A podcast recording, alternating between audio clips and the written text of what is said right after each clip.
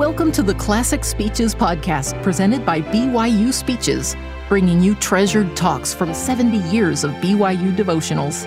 Be sure to check out our other podcasts by searching BYU Speeches wherever you get your podcasts or by visiting speeches.byu.edu slash podcasts.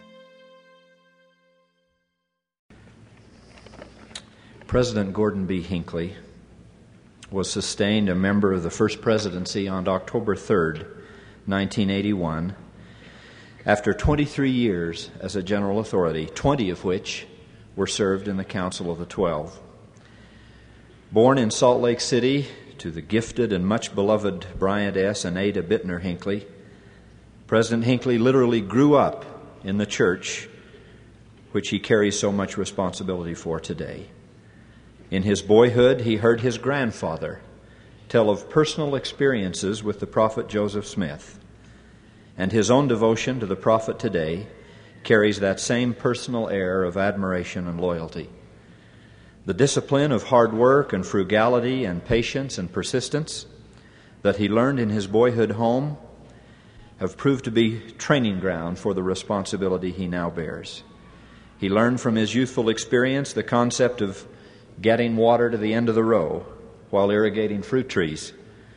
In his adult life, he has been involved with efforts to extend the gospel message in any number of missionary and electronic ways with ever newer means to be sure that the living waters of the gospel get to the end of the row throughout the world. After graduating from the University of Utah, he served a mission to Great Britain.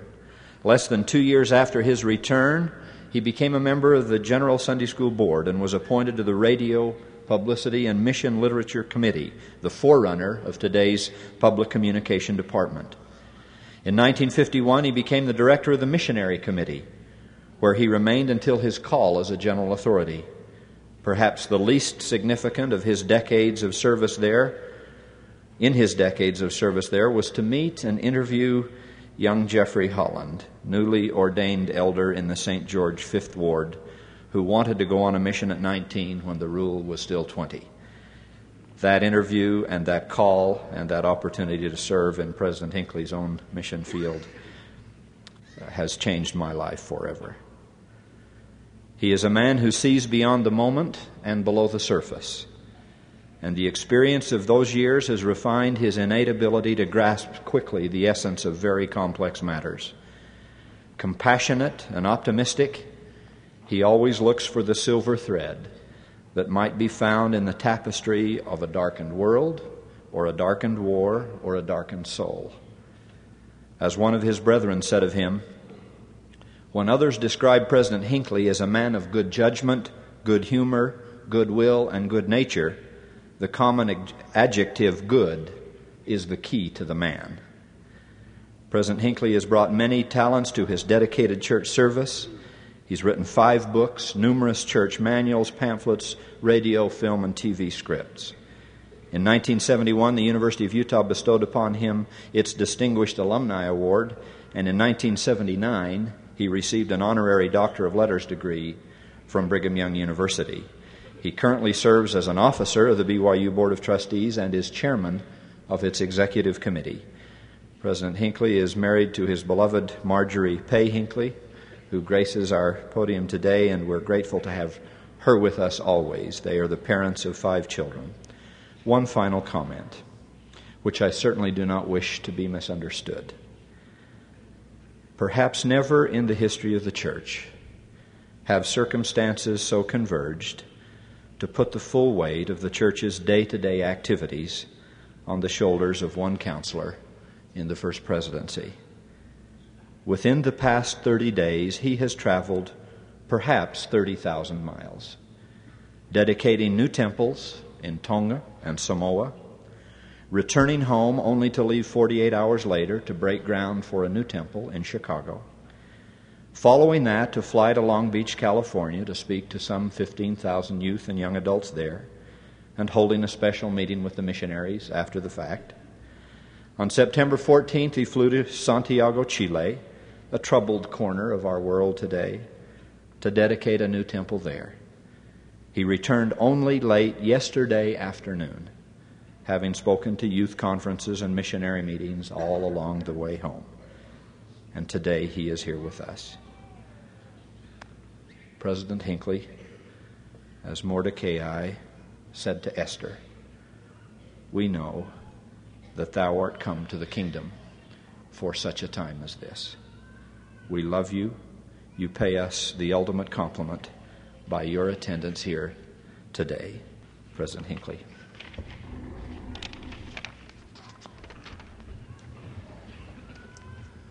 Thank you, President Holland. I also remember that Haman was hanged on the gallows that was prepared for Mordecai.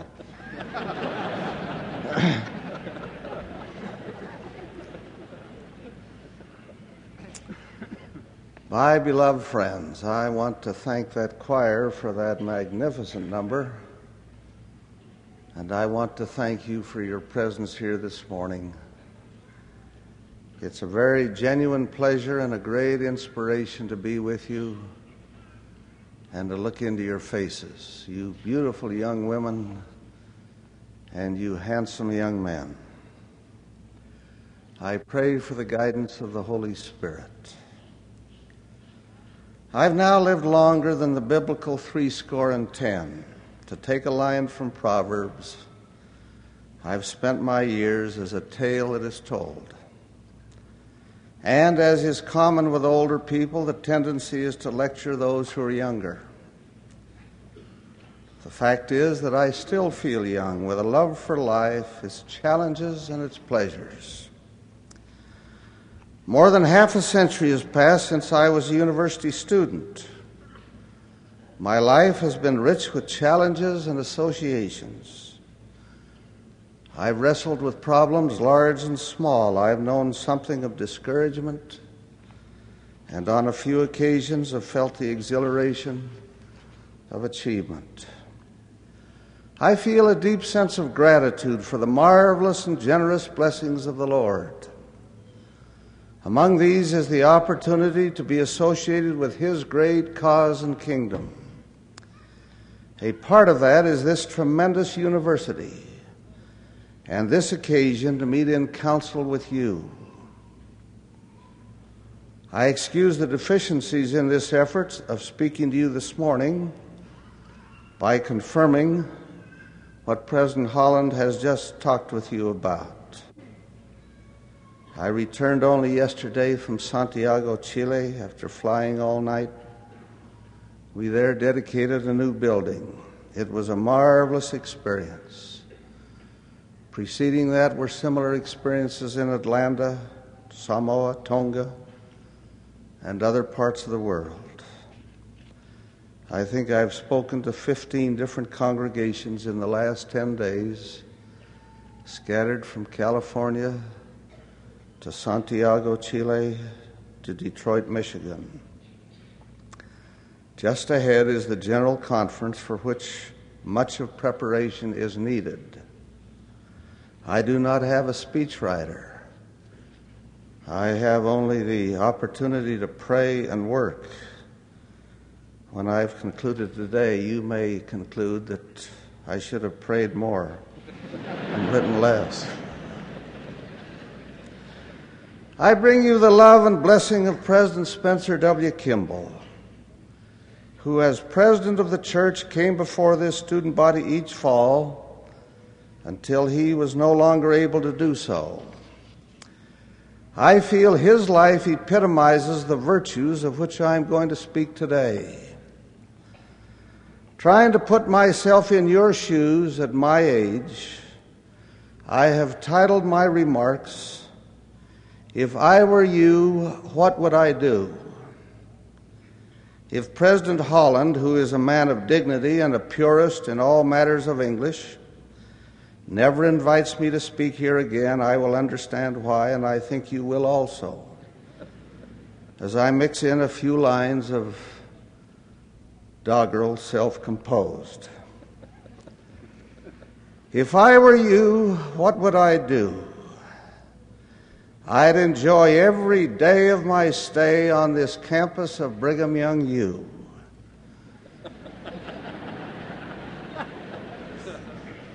What a unique and beautiful place this is. How rich and wonderful are your opportunities. You must realize that you are only a few of the very many young men and women of the church across the world who would like to attend this great university. As the church grows, as it surely will, the percentage of those who can come here will constantly diminish. Whether you recognize it or not, you are fortunate indeed to be here. Most of your education will be generously subsidized by all of the tithe paying members of the church. You, relatively few, are the beneficiaries of their contributions. And so I hope your experiences here will be both challenging and pleasant. You will likely never have a greater opportunity for happiness. Cultivate good friends while you're here. Drink in the beauty of this campus, the sweeping lawns, the trees the magnificent buildings, the mountains that rise to the east, and the quiet waters of the lake to the west. Be affirmative about your classes and look upon the demands of your church responsibilities as opportunities. Be happy with singing and dancing. Enjoy football and basketball. Yell when you win. Cry if you wish when you lose. Experience the fun and the hard work. Both are part of the joy of being alive when you are young, healthy, and your chin is high with a smile on your face. These are golden years. Do you know what alma mater means? It means dear mother, with all of the best that that connotes. You are here as a much loved part of her family. Enjoy your days, every one of them. And when you leave, and the years pass with the cadence of the seasons, may you look back with fondness and smiles to happy times on the magnificent campus of your beloved alma mater. And so, if you, if I were you, what would I do? I'd enjoy every day of my stay on this campus of Brigham Young U. If I were you, what would I do? I'd drink of the nectar of knowledge, a great full draught of its richest brew.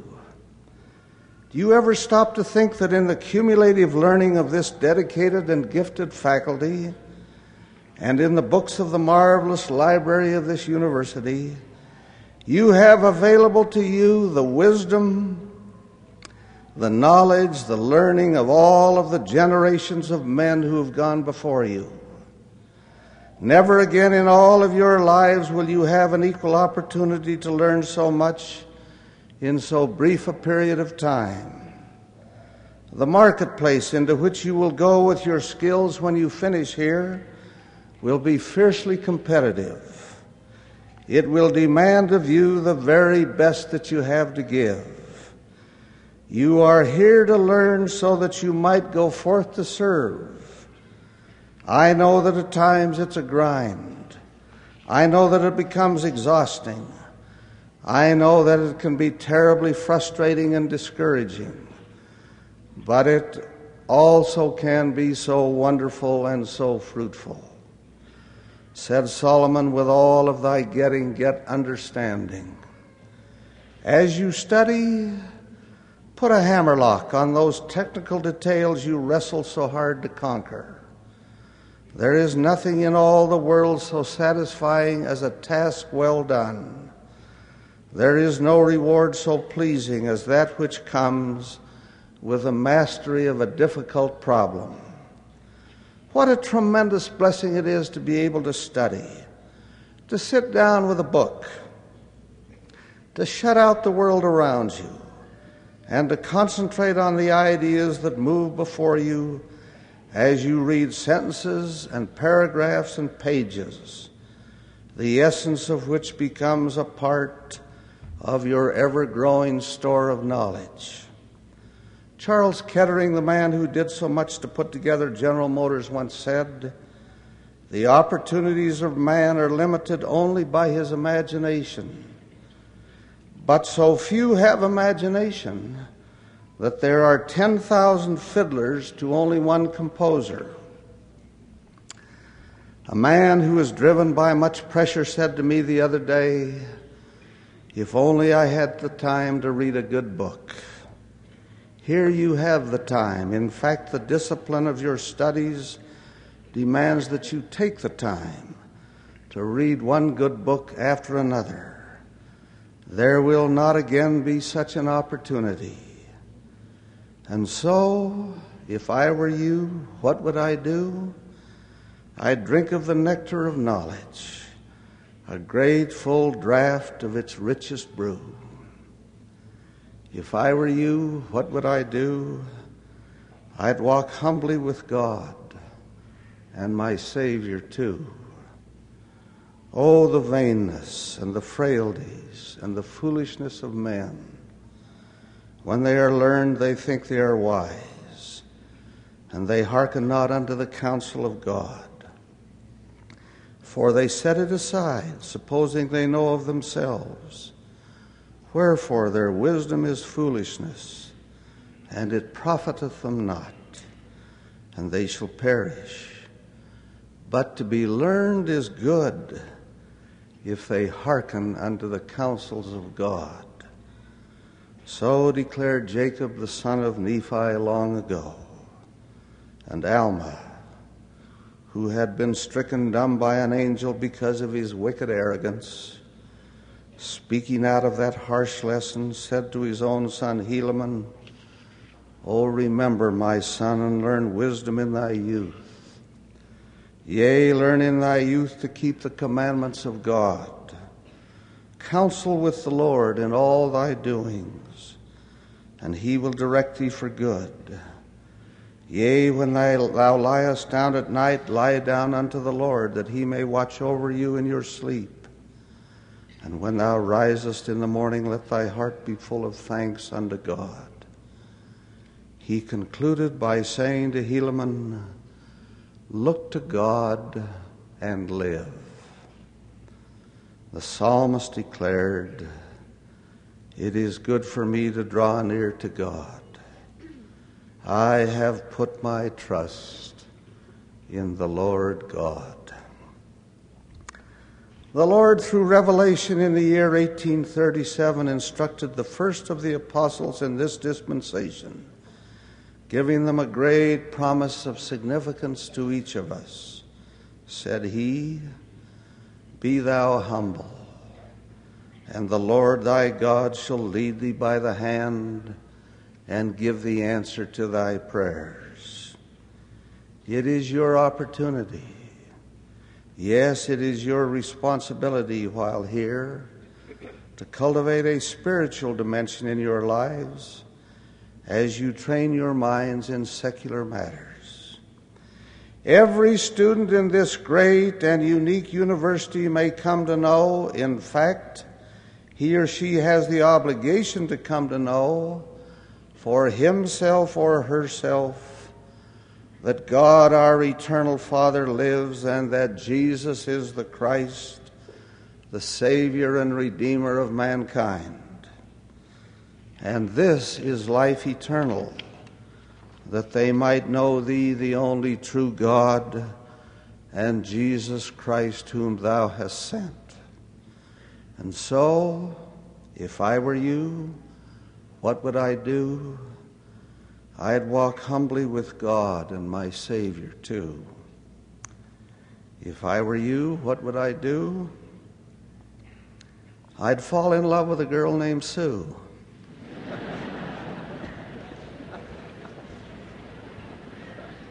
or a boy named Lou and plan for the day we'd be married, we two. The names of Sue and Lou are not important, but the idea is. As tens of thousands can testify, some of them now elderly men and women, This is a wonderful place to start the process that leads to eternal marriage. Mating is a process of selection. They are here to choose from thousands of boys and thousands of girls.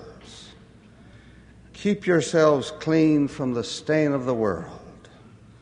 Keep yourselves neat and attractive and trim. Keep yourselves worthy of the best to be had. You will find none better than, on, than those on this campus. Keep yourselves worthy of marriage in the house of the Lord. There is no subs- adequate substitute for it. Let the stars of romance dance in your eyes and the fever of love touch your brain. But keep your feet on the ground and discipline your emotions with the knowledge that the God of heaven who loves you invites you to the greatest of blessings for time and all eternity, but that He also exacts a price if they are to be yours.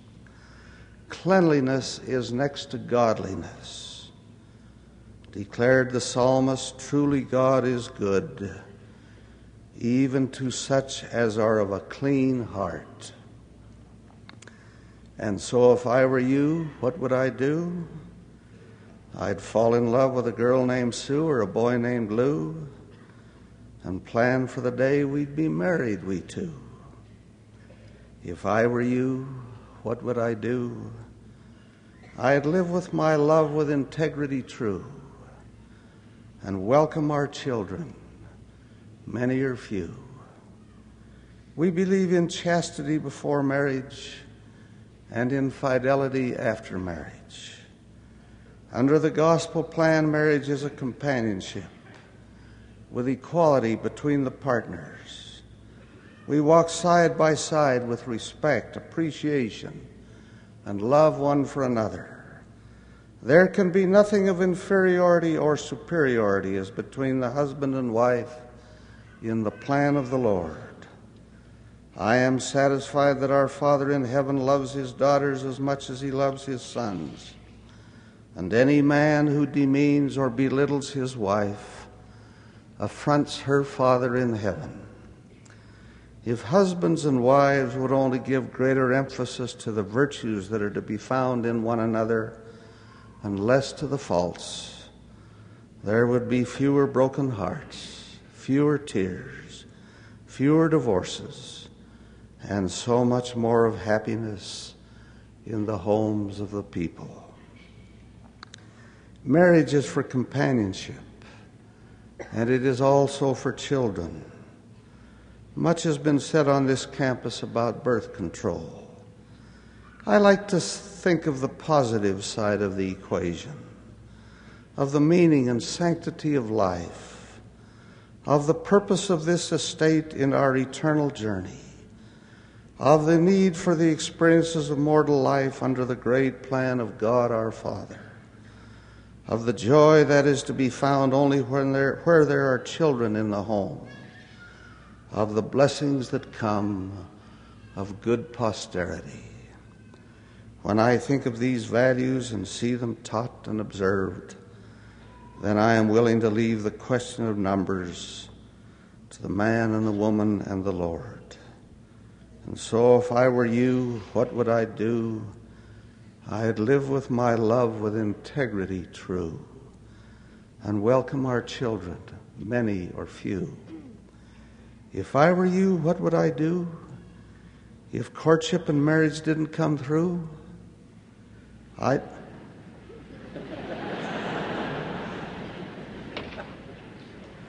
I'd fret, but I'd say there's no time to stew. Get busy, find something important to do. It would be a beautiful world if every girl had the privilege of marriage to a good young man whom she could look upon with pride and gladness as her companion in time and eternity. Hers alone to love and cherish, to respect and help. What a wonderful world it would be if every young man were married to a wife in the house of the Lord, one at whose side he would stand as protector, provider, husband, and companion. But it doesn't work out that way in every case.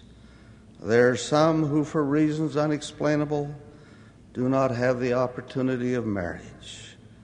To you, I should like to say a word or two.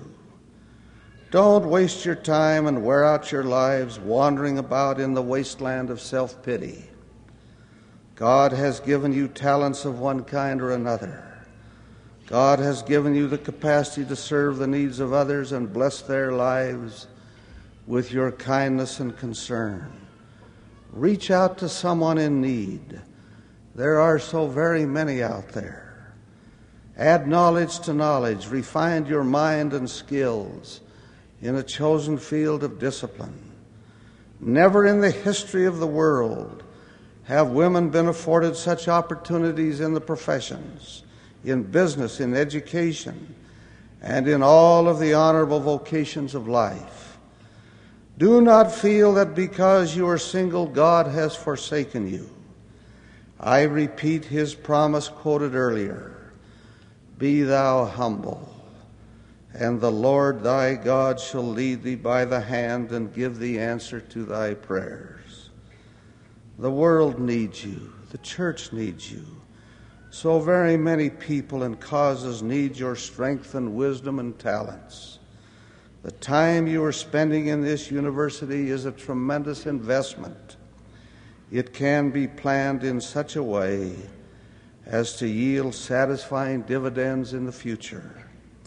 And so, if I were you, what would I do? If courtship and marriage didn't come through, I'd fret, but I'd say, There's no time to stew. Get busy. Find something important to do conclude this mixture of doggerel and scripture and counsel? If I were you, what should I do? By now, I'd just say goodbye and adieu. With a prayer in my heart for each one of you, I give you, give you my love as one of your brethren. I thank you as part of a great and marvelous generation. I testify of God, your Father and mine, and of his only begotten Son, your Savior and my Redeemer, and invoke upon you as a servant of the Lord every good and choice blessing in the name of Jesus Christ. Amen. Amen. You've been listening to the Classic Speeches podcast presented by BYU Speeches.